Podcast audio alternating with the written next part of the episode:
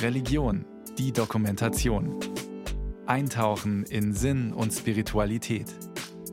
Ein Podcast von Bayern 2. Ich denke, man muss die Ukraine auch unterstützen mit Waffenlieferungen. Den Frieden bringt Gewaltlosigkeit und nicht Waffen. Ich glaube nicht, dass Aufrüsten eine sehr gute Methode ist. Ich glaube, da rennen wir jetzt voll wieder in den Wald. Rund 20 Frauen und Männer stehen vor der evangelischen Himmelfahrtskirche in München-Sendling im Halbkreis um eine blau-gelbe Flagge herum. Darauf eine weiße Linie, die den Umriss einer Taube zeichnet. Ein Ort, der zum Frieden mahnt. Und genau dafür beten die Menschen hier schweigend, für den Frieden. Doch wie der gerade jetzt, angesichts des russischen Überfalls auf die Ukraine, erreicht werden kann, Darüber gehen die Meinungen auch in den Kirchen auseinander. Die große Frage also ist, Frieden schaffen mit oder ohne Waffen? Welche Argumente gibt es für die eine, welche für die andere Haltung? Haben die Kirchen Antworten auf den Überfall Russlands, auf den Krieg in Europa?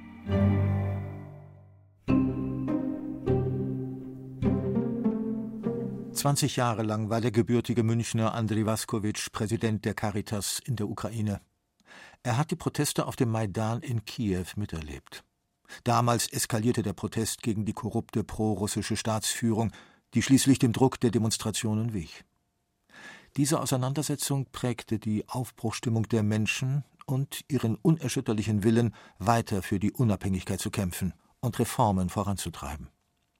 Inzwischen leitet Vaskowitsch das Büro des Weltkongresses der Ukrainer und koordiniert dort humanitäre Initiativen. Vaskowitsch sagt, er habe größtes Verständnis für die Forderungen seines Landes nach Waffenlieferungen. Die deutsche Friedensbewegung nennt er naiv, denn Frieden schaffen ohne Waffen, nur Verhandlungen führen, das ist seiner Ansicht nach in diesem Krieg bei Putins Aggression einfach keine Option. Die Ukraine kämpfe ums Überleben. Sie haben nicht alle Aspekte durchdacht, die man durchdenken muss. Die Hoffnung, dass man überzeugen kann, dass man irgendwo Kompromisse finden kann, die existiert in Fällen, wo es um Streitigkeiten geht, wo man aufeinander zugehen kann und sagen kann, ich mache einen Schritt in deine Richtung, mach du einen Schritt in meine Richtung. Aber dort, wo ein aggressiver Krieg stattfindet, ein Angriffskrieg, der auf die Vernichtung eines Volkes, eines Staates ausgerichtet ist, ist das nicht möglich. Kritisch sieht der frühere ukrainische Caritas-Präsident auch die Rolle des Papstes. Franziskus ist bislang nicht in die Ukraine gereist. Zwar hat er den Krieg an sich verurteilt, Vaskowitsch vermisst aber das klare Benennen Russlands als Aggressor. Er glaubt immer noch an irgendwelche diplomatischen Initiativen, die die russische Führung oder Putin dazu bringen könnte, diesen Krieg neu zu reflektieren und sich zurückzuziehen. Wir glauben nicht an diese Möglichkeit und es scheint uns, dass die Haltung des Papstes auch von Russland ausgenutzt werden kann, um diesen Krieg fortzuführen. Die Spannung zwischen radikalem Anspruch der Gewaltfreiheit und der kompromissbereiten Suche nach Regeln, um legitime und illegitime Gewalt zu unterscheiden, prägt derzeit die christliche Friedensdiskussion. Eine Spannung, über die das Christentum seit Jahrhunderten nachdenkt und nach Worten sucht. Augustinus und später Thomas von Aquin formulierten ihre Idee vom gerechten Krieg. Diese knüpft die ethische Rechtfertigung militärischer Gewalt an die Einhaltung bestimmter Kriterien, wie sie sich heute ähnlich auch im Völkerrecht finden. Mit dem Konzept des gerechten Friedens wurde diese kirchliche Lehre nach dem Ende des Zweiten Weltkriegs nach und nach weiterentwickelt. In einem Hirtenwort mit der Überschrift Gerechter Friede formulierten die deutschen Bischöfe im Jahr 2000 Der Krieg ist immer ein Unrecht. Er kann nur in Ausnahmefällen hingenommen werden, um weit schlimmeres Unrecht zu verhindern. Markus Vogt ist katholischer Sozialethiker an der Ludwig-Maximilians-Universität in München. Er ist Mitglied des wissenschaftlichen Beirats des Instituts für Theologie und Frieden sowie des Zentrums für ethische Bildung in den Streitkräften. Regelmäßig publiziert er zu friedensethischen Fragestellungen. Vor zwei Jahren hielt er auch in der Ukraine einen Vortrag, von dem er heute sagt, vieles davon würde er heute dort nicht mehr so vertreten. Ich glaube schon, dass wir naiv waren, dass wir geglaubt haben, Krieg sei eigentlich ein Gespenst der Vergangenheit und nicht der Gegenwart. und dass wir die Bedrohungssituation nicht hinreichend wahrgenommen haben und äh, einfach quasi am Militär gespart haben. Das, glaube ich, erkennen wir jetzt als Fehler durchaus auch aus der Sicht der christlichen Friedensethik. Ich glaube, manche Formulierungen halten heute nicht mehr stand. Zum Beispiel in Fratelli Tutti die Vorstellung, die Waffen ganz abzuschaffen. Vogt nennt hier die Enzyklika von Papst Franziskus aus dem Jahr 2020, in der Franziskus jegliche Kriegsführung aus pazifistischen Gründen ablehnt. In der Tradition seines Namensgebers, des heiligen Franz von Assisi. Die Realität sei eine andere. Der Theologe ist überzeugt, die Kirchen müssen manch friedensethische Lücke schließen. Angesichts dieser komplexen Kriege, die wir heute haben, das Cyberwar spielt ja eine ganz erhebliche Rolle, die Energieabhängigkeit, der Versuch quasi die Gesellschaften zu spalten. Und darauf ist unser Militär nicht vorbereitet und darauf ist auch christliche Friedensethik in vielen Aspekten nicht vorbereitet. Christsein erfordere angesichts einer fragil gewordenen Weltordnung deutlich mehr Engagement beim Verteidigen von Frieden, Freiheit und Versöhnung. Und deshalb könne man beispielsweise auch nicht einseitig abrüsten. Ich fürchte, in der akuten Situation, wo so starke Ideologisierung da ist, kann man nicht anders als mit einer wehrhaft nach innen und außen wehrhaften Demokratie, einer Verteidigung, einer freiheitlichen Ordnung dem entgegentreten. Doch was heißt das? weicht das christliche Ideal der Gewaltlosigkeit, der Überzeugung, die sogenannten westlichen Werte mit Waffengewalt zu verteidigen, beziehungsweise Stand jetzt von den Menschen in der Ukraine verteidigen zu lassen. So zumindest deutet die Regierung der Ukraine ihren Kampf als Verteidigung europäischer Werte. Die Verantwortlichen in den Kirchen drückten das zuletzt anders aus. Sowohl die Deutsche Bischofskonferenz als auch die Spitzen der evangelischen Landeskirchen betonten das Selbstverteidigungsrecht der Ukraine und legitimierten damit auch indirekt Waffenlieferungen in ein Kriegsgebiet. Die Protestanten begannen vor mehreren Jahrzehnten ihre Friedensethik zu verändern, die zunächst auch noch auf der Idee des gerechten Krieges fußte. Während die EKD Anfang der 1980er Jahre noch das Dasein von Atomwaffen verteidigte, um einen Frieden in Freiheit zu sichern, sprachen sich christliche Friedensgruppen in Ost und West im Zuge des NATO-Doppelbeschlusses 1979 und der anschließenden Aufrüstung gegen Geist, Logik und Praxis der Abschreckung aus und unterstützten alle Bemühungen um gemeinsame Sicherheit zwischen Ost und West. Aus der veränderten Situation, dem Ende des Kalten Krieges, zog dann auch der Rat der EKD seine Schlüsse. In einem EKD-Text von 1993 skizzierten die Protestanten neue Schritte auf dem Weg zum Frieden. Nun wurde dem Leitbegriff des gerechten Friedens Priorität eingeräumt. All das entwickelte die EKD in ihrer Denkschrift 2007 weiter, die dann schon unter dem Eindruck des islamistischen Terrors stand, aber selbstbewusst formulierte die Herausforderung durch den modernen internationalen Terrorismus rechtfertigt deshalb keine Wiederbelebung der Lehre vom gerechten Krieg. Vielmehr bewährt sich gerade in einer solchen Situation die Ausrichtung aller friedenspolitischen Überlegungen an der Leitidee des gerechten Friedens. Heinrich Bedford Strom ist ehemaliger Ratsvorsitzender der EKD, bayerischer Landesbischof und Sozialethiker. Zivile Friedensarbeit ist sein Thema und zeigt sich unter anderem in seinem Engagement in der Flüchtlingsarbeit. Kurz nach dem russischen Überfall auf die Ukraine besuchte Bedford Strom die evangelischen Partnergemeinden in Ungarn, direkt an der Grenze zur Ukraine. Viele Menschen waren dorthin geflüchtet. Die Bilder von dort und die Bilder, die über die Medien aus dem Kriegsgebiet transportiert wurden, beeindruckten den bayerischen Landesbischof. Mir geht das Bild der hochschwangeren Frau auf der Trage in den Ruinen der Geburtsklinik in Mariupol nicht aus dem Kopf. Ich habe mich immer wieder gefragt, würde diese Frau und ihr Kind noch leben, wenn eine Flugabwehrrakete diese Bombe vorher abgefangen hätte. Dieses drastische Beispiel zeigt, es ist nicht so, dass man entweder auf die oder die andere Art moralisch richtig handelt, sondern es ist ein Dilemma, in dem wir uns da befinden. Und Bedford Strom berichtet von einem anderen Beispiel, das ihn bewegt und das dieses Dilemma aufzeige, zwischen einer pazifistischen Grundhaltung und der Erkenntnis, dass der Einsatz von Waffen nötig sein kann, um Menschenleben zu schützen. Es geht um den Völkermord in Ruanda vor mehr als 25 Jahren. Für mich gehört zu den größten moralischen Versagen, dass UNO-Soldaten daneben standen, wie innerhalb von 100 Tagen 800 Menschen mit Macheten umgebracht worden sind. Und es liegt daran, dass die UNO-Soldaten nicht die Erlaubnis hatten, mit Waffen einzugreifen. Also wir laden auch in bestimmten Situationen Schuld auf uns, wenn wir Menschen nicht wirksam schützen. Zivile Friedensarbeit führt nicht in jeder Konfliktlage ans Ziel. Davon ist Bedford Strom spätestens seitdem also überzeugt.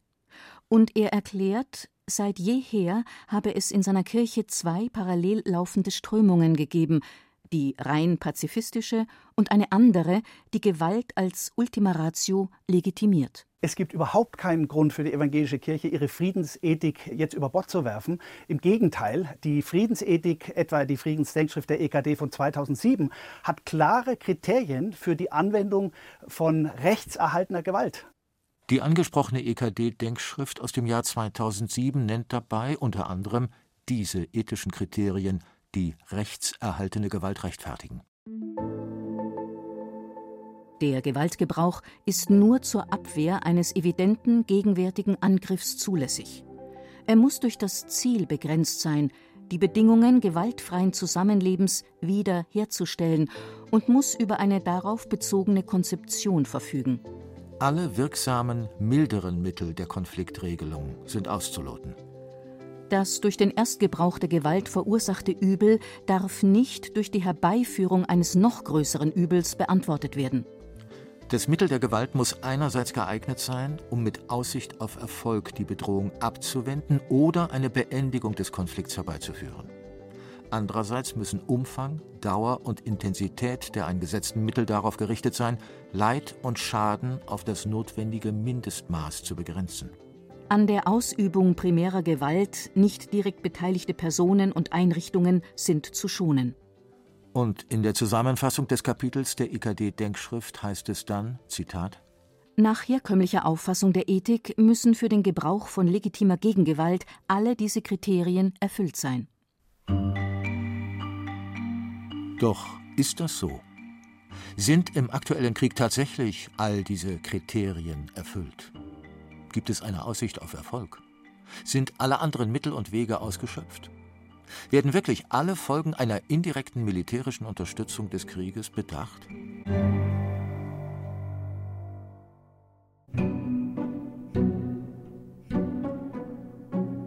Eine der prominentesten pazifistischen Stimmen unserer Zeit ist Margot Käßmann, die ehemalige Ratsvorsitzende der Evangelischen Kirche in Deutschland.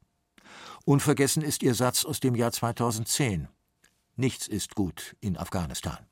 Sie kritisierte damals bei einer Predigt in der Dresdner Frauenkirche die Beteiligung Deutschlands an der NATO-Mission in Afghanistan, bezweifelte, dass durch Waffen Frieden erreicht werden kann.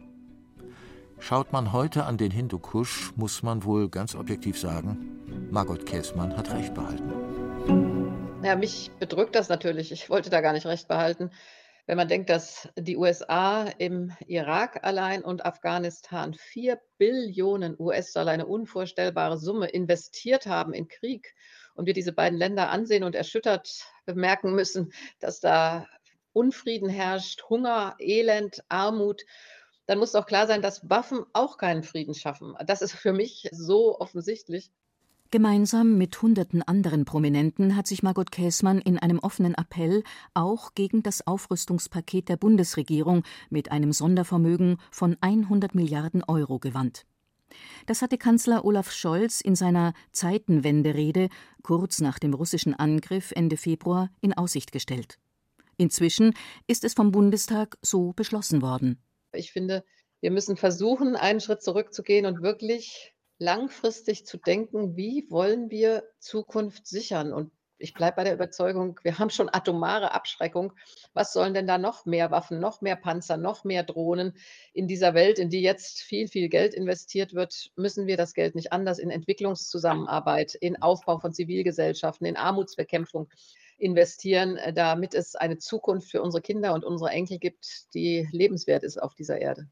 Ihre Hartnäckigkeit für gewaltfreie Lösungen zu werben, zieht Margot Käßmann aus ihrem Glauben. Liebet eure Feinde, selig sind die Frieden stiften, steckt das Schwert an seinen Ort. Das ist nun mal das Evangelium. Und im Rückblick war es immer wieder so, dass Menschen, die dafür eingetreten sind. Ein großes Vorbild für mich ist Martin Luther King, der standhaft gesagt hat, der Krieg in Vietnam ist nicht zu rechtfertigen und die USA sollten sich nicht in diesen Krieg weiter verwickeln und auch dafür natürlich belacht wurde. Ich denke, das muss man dann aushalten als Christin oder als Christ. Der frühere Bundestagspräsident und SPD-Politiker Wolfgang Thierse ist Kind der am Ende erfolgreichen Friedensbewegung in der DDR. Er engagierte sich selbst in der Bürgerbewegung. Bis 2021 war er Mitglied des Zentralkomitees der Katholiken. Als Politiker ist er Anhänger der deutschen Ostpolitik. Die Entspannungspolitik Ende des 20. Jahrhunderts ist für ihn eine Erfolgsgeschichte, die man nun vor dem Hintergrund der Eskalation in der Ukraine nicht schlecht reden und für gescheitert erklären dürfe, so Thierse wir hatten das Gefühl, doch alle miteinander in Deutschland und Europa, dass wir jetzt in Frieden leben könnten, wir Deutschen endlich im Frieden mit allen unseren Nachbarn, umzingelt von Freunden. Und das galt es zu bewahren. Und da gab es Verträge von Paris, das Budapester Abkommen, all das, was Russland mit unterzeichnet hatte. Man konnte der Überzeugung sein, es kann gelingen. Bis zu dem Moment, wo Putin sich davon abwendete, den Westen als Gefahr betrachtete und ihn zum Feind machte. Und vielleicht haben wir nach der Aggression, der Besetzung der Krim, der Annexion der Krim nicht rechtzeitig im Westen reagiert und sagt, das ist die Wende, jetzt müssen wir das Konzept der gemeinsamen Sicherheit ergänzen durch ein Konzept der Sicherheit gegen den aggressiver gewordenen Russland. Sicherheitskonzept. Das klingt erst einmal nach Aufrüstung und Abschreckung.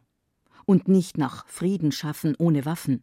Nicht nach Bergpredigt aller, wenn dich jemand auf die rechte Wange schlägt, dann halte ihm auch die linke hin oder? Diese wunderbare Losung Schwerter zu Pflugscharen, dieses Bibelwort, das bleibt doch als Utopie, als Vision erhalten, aber es muss übersetzt werden in das mühselige Geschäft der Abrüstungsverhandlungen.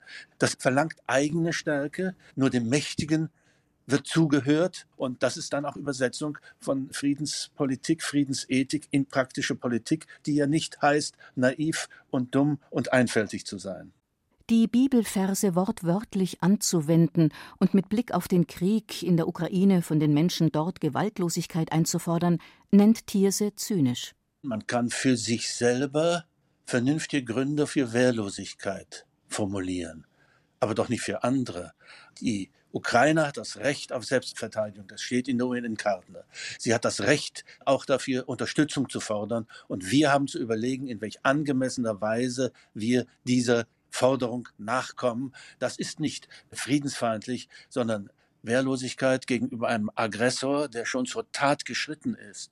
Und das ist dann plötzlich de facto Parteinahme für den Aggressor, der nicht gehindert wird an seinen Taten. Doch was heißt das konkret? Müssen wir uns dann, wann immer irgendwo Unrecht geschieht auf der Welt, militärisch einschalten, um uns nicht gemein zu machen mit einem Aggressor? Gibt es ihn dann irgendwo doch? Den gerechten Krieg. Ist gar die Grundidee des Pazifismus überholt? Manch christliche Friedensinitiative hat gerade sehr zu knabbern an ihrem Selbstverständnis, an ihrer Handlungsgrundlage. Andere sagen, wir müssen im Gewirr der Stimmen, die mehr militärisches Engagement Deutschlands fordern, erst recht präsent sein, um den Menschen zu zeigen, nicht Waffen, sondern nur Gewaltlosigkeit haben in der Vergangenheit zu echtem Frieden geführt. Martin Pilgram war beim Ostermarsch in diesem Jahr auf der Straße. Seit Jahrzehnten trommelt er mit. Für den Frieden. Für die Grünen sitzt er im Gemeinderat von Gilching bei München. Und er steht der ökumenischen Friedensinitiative Pax Christi im Raum München vor. Durch den russischen Angriffskrieg in der Ukraine hat sich Martin Pilgrams Grundüberzeugung der Gewaltfreiheit zwar nicht geändert, aber er ist sehr nachdenklich geworden darüber, wie absolut man diese von anderen einfordern kann. Gerade jetzt in der Ukraine, man muss akzeptieren, wenn die Menschen sich dort mit Waffen verteidigen wollen, dann kann man nicht sagen, das geht aus unserer Sicht nicht. Wir haben uns geirrt, hat der Bundesvorstand von Pax Christi an seine Mitglieder geschrieben, kurz nach dem Überfall Russlands auf die Ukraine. Und meinte damit, wie man Putin eingeschätzt und Russlands Angriffe etwa auf Tschetschenien und Georgien sowie die Annexion der Krim wahrgenommen habe.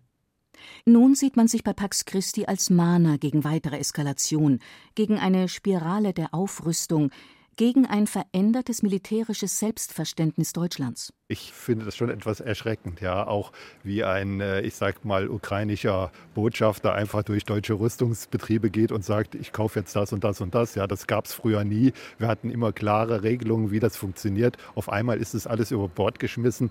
Martin Pilgram fordert, die Ressourcen der zivilen Konfliktbearbeitung müssten ausgebaut werden. Und dafür brauche es noch nicht einmal 100 Milliarden, wie sie jetzt extra in die Bundeswehr gesteckt werden. Einen Mitstreiter hat Pilgram in Rainer Schmidt vom ökumenischen Netzwerk Friedenstheologie. Schmidt geht in seinen Forderungen allerdings noch deutlich weiter. Er kritisiert, dass die Kirchen an der Seite der Bundeswehr stehen, etwa als Militärseelsorger. Nach Ansicht von Rainer Schmidt gibt es selbst im Krieg Methoden, gewaltfreien Widerstand zu leisten. Ein Beispiel das Prinzip der offenen Stadt. Man lässt den Feind in die Stadt kommen. Also das sieht dann aus zwar wie eine Kapitulation, aber wenn der Feind dann in der Stadt ist, wendet man alle Methoden an, also komplette Nicht-Zusammenarbeit, nichts wissen, nichts tun, keine Information geben, fehlerhaft arbeiten. Menschen, die das als naiv bezeichnen, hält Rainer Schmidt Beispiele aus der Geschichte vor. Ich denke zum Beispiel 1986 gegen Ferdinand Marcos auf den Philippinen. Also dort haben sich Zehntausende dann in der Rosenkranzrevolution, äh, People Power Revolution, vor die Panzer gestellt. Die haben Rosenkranz gebetet. Geschenke überreicht an den Panzerfahrern, die nach und nach ausgestiegen sind. Und dieser Diktator musste gehen. Daraus leitet Rainer Schmidt eine Forderung ab, wie jetzt in der Ukraine und von Seiten des Westens gehandelt werden müsste. Aufhören zu schießen, der müsste jetzt die Waffenlieferungen einstellen, der müsste jetzt endlich auf Verhandlungen setzen und der müsste auf gewaltfreien Widerstand setzen. Auch Menschen in der Ukraine, die pazifistische Union der Ukraine, die möchten ja auch die gewaltfreie Verteidigung. Doch die Fragezeichen bleiben, ob das bei diesem Krieg funktionieren kann. Und zur Wahrheit gehört auch, so wie Rainer Schmidt in seiner Kirche eine Minderheitenmeinung vertritt, so ist auch die pazifistische Union in der Ukraine nicht die Stimme, die die Debatte in dem osteuropäischen Land prägt. Friedrich Kramer denkt qua Amt über den Frieden nach. Er ist evangelischer Landesbischof in Mitteldeutschland und zudem Friedensbeauftragter der EKD, der Evangelischen Kirche in Deutschland. In das Amt ist er fast zeitgleich mit dem Beginn des russischen Angriffskriegs gewählt worden. Kramer wurde in Greifswald in der ehemaligen DDR geboren, ist ein Kind des gewaltfreien Widerstands und der friedlichen Revolution. Er hatte sich zu DDR-Zeiten der Bewegung Frieden 83 angeschlossen, einer Gruppe um den evangelischen Theologen und Bürgerrechtler Friedrich Schorlemmer. Also mich erstaunt, dass wir nicht bereit sind, unsere eigenen guten Erfahrungen mit Abrüstung und mit der großen Friedensdividende hatten, dass die jetzt so per se als nichts mehr Wertvolles gelten sollen. Schon seit Beginn der innerdeutschen Debatte um Waffenlieferungen an die Ukraine war er einer der wenigen kirchlichen Funktionsträger, der seine Bedenken klar benannt hat. Jeden Tag, den man länger Krieg führt, werden Menschen in der Welt verhungern. Das heißt, es gibt so viele Fragen, die damit zusammenhängen. Da spricht vieles dafür, also sich gegen Waffenlieferung auch klar zu positionieren. Damit scheint Kramer nicht die Position der gesellschaftlichen Mehrheit zu vertreten. Und auch in den Kirchen hatten sich in den vergangenen Monaten durchaus viele hochrangige Vertreter eher für als gegen Waffenlieferungen ausgesprochen und sich eben stets auf das Selbstverteidigungsrecht der Ukraine berufen.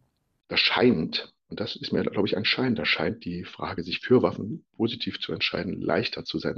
Das hat sich besonders gezeigt, nachdem sich eine Gruppe Intellektueller wie Alice Schwarzer, die Schriftstellerin Julie C.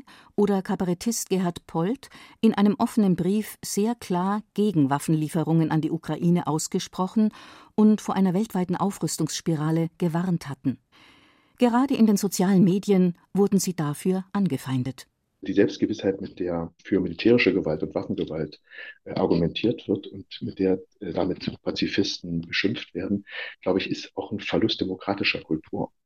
Und als Christ muss ich sagen, wer Pazifisten verhöhnt, verhöhnt auch Christus. Christus hat ganz klar gesagt, selig sind die Pazifisten, selig sind die Friedensstiften. Die Vertreter der christlichen Kirchen. Sie ringen mit sich und ihrem friedensethischen Anspruch. Feindesliebe und Gewaltlosigkeit sind Herausforderungen, die im Angesichts eines Gegenübers, das scheinbar jeden ethischen Anspruch aufgegeben hat, auch für viele Christen weltfremd wirken. Die Situation ist verfahren und erdrückend. Mit dem Krieg in Europa ist auch eine Sprachlosigkeit eingetreten darüber, wie Konflikte gelöst werden können. Aber auch ein Nachdenken darüber, was versäumt worden und was künftig nötig ist, damit zivile Friedensarbeit erfolgreich sein kann und die Putins dieser Welt ausgebremst werden, bevor Menschen keine andere Wahlmöglichkeit mehr sehen, als Gewalt als legitimes Mittel anzuerkennen.